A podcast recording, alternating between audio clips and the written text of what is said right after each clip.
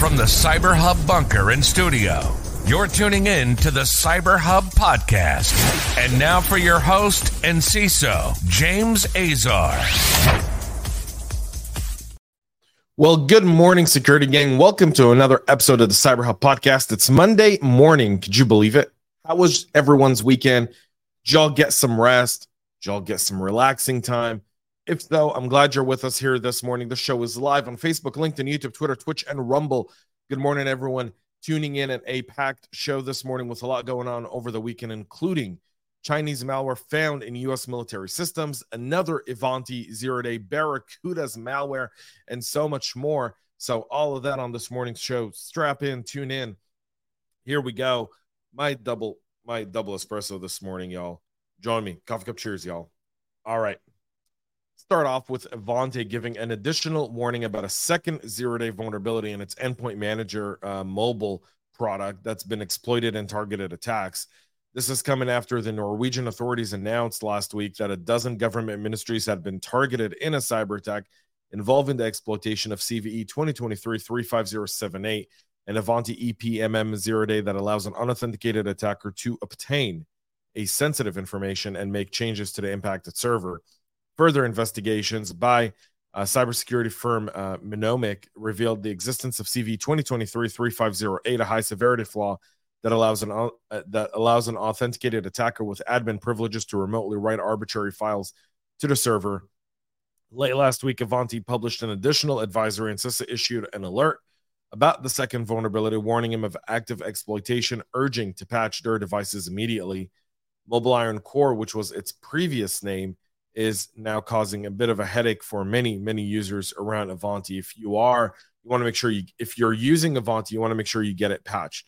But then this again goes to the soft, secure software development lifecycle that's not very common anymore. Like that's trying to become a standard, not yet a standard.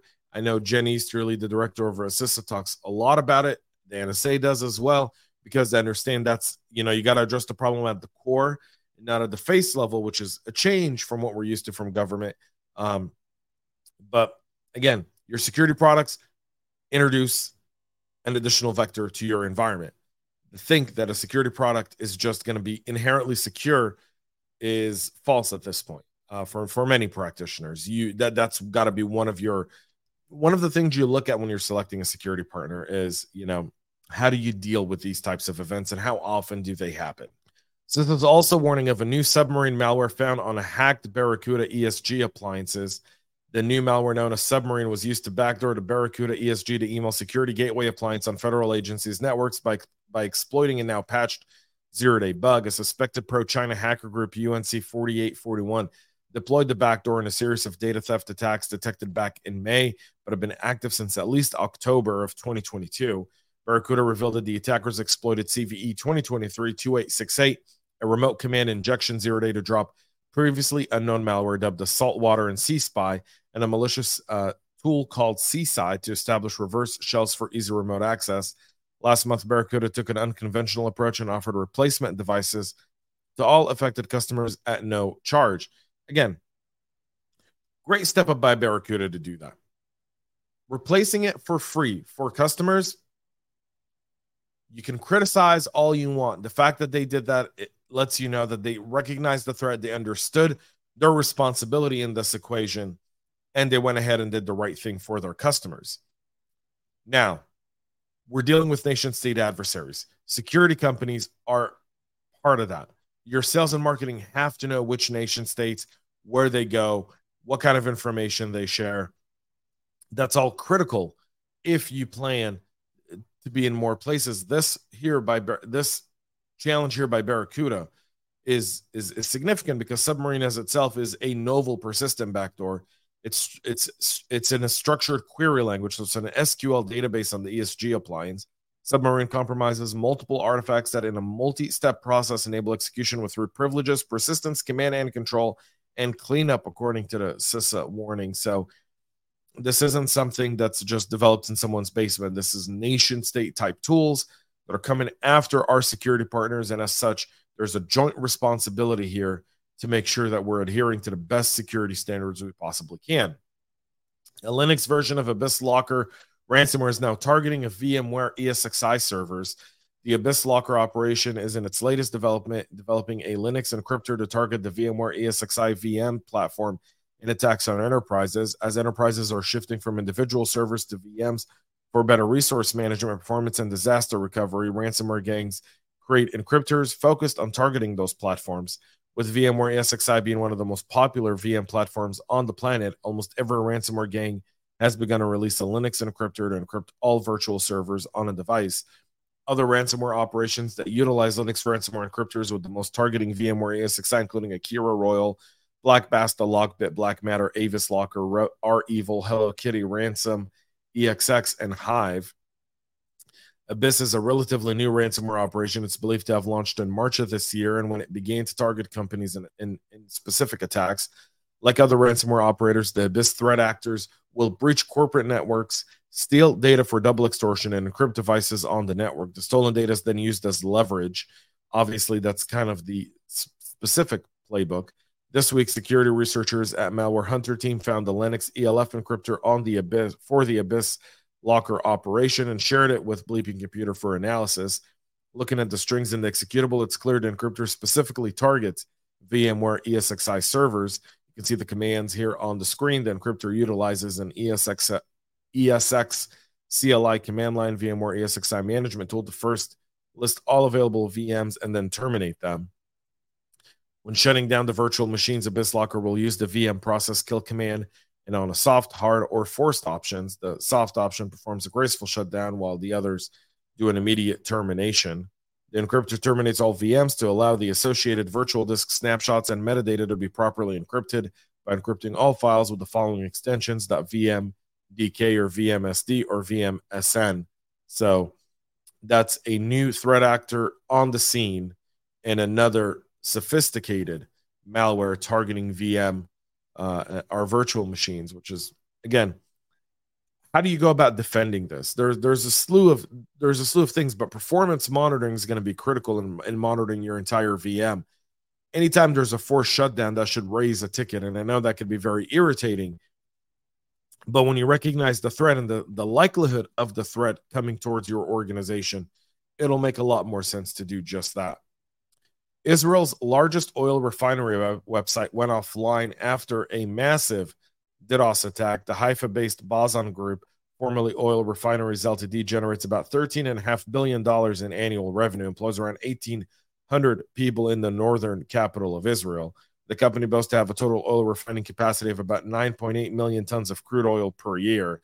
Over the weekend, incoming traffic to the uh, Bazan Group website, bazan.co.il and ing.bazan.co.il is either timing out with a 502 error or being refused by the company's server. They've confirmed that the oil refinery website has been made inaccessible for most visitors around the world.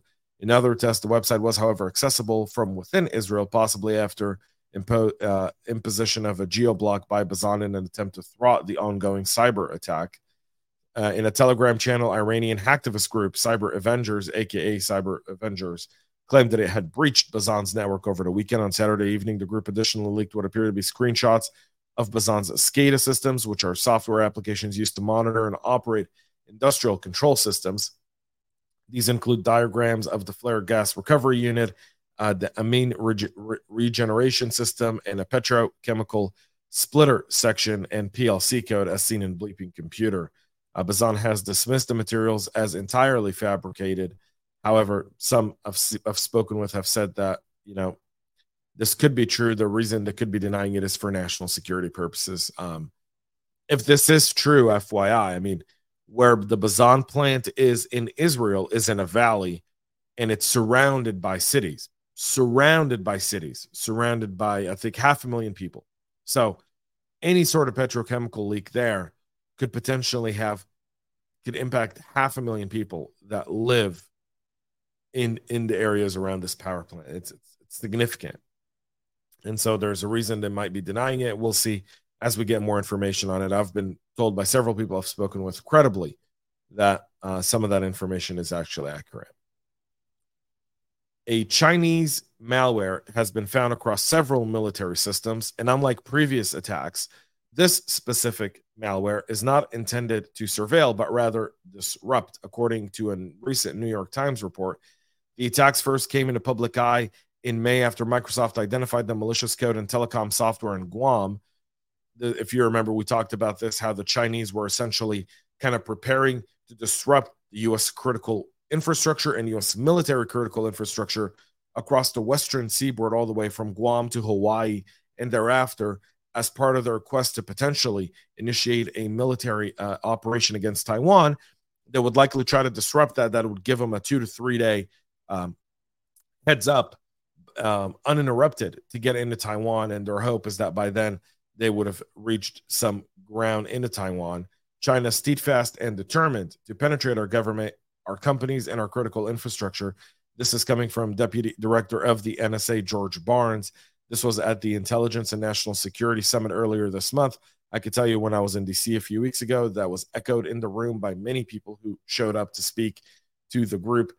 Experts say this new wave of malicious code has the ability to disrupt U.S. military and civilian operations. Rob Joyce, the director of cybersecurity at the National Security Agency, called the nature of this malware really disturbing.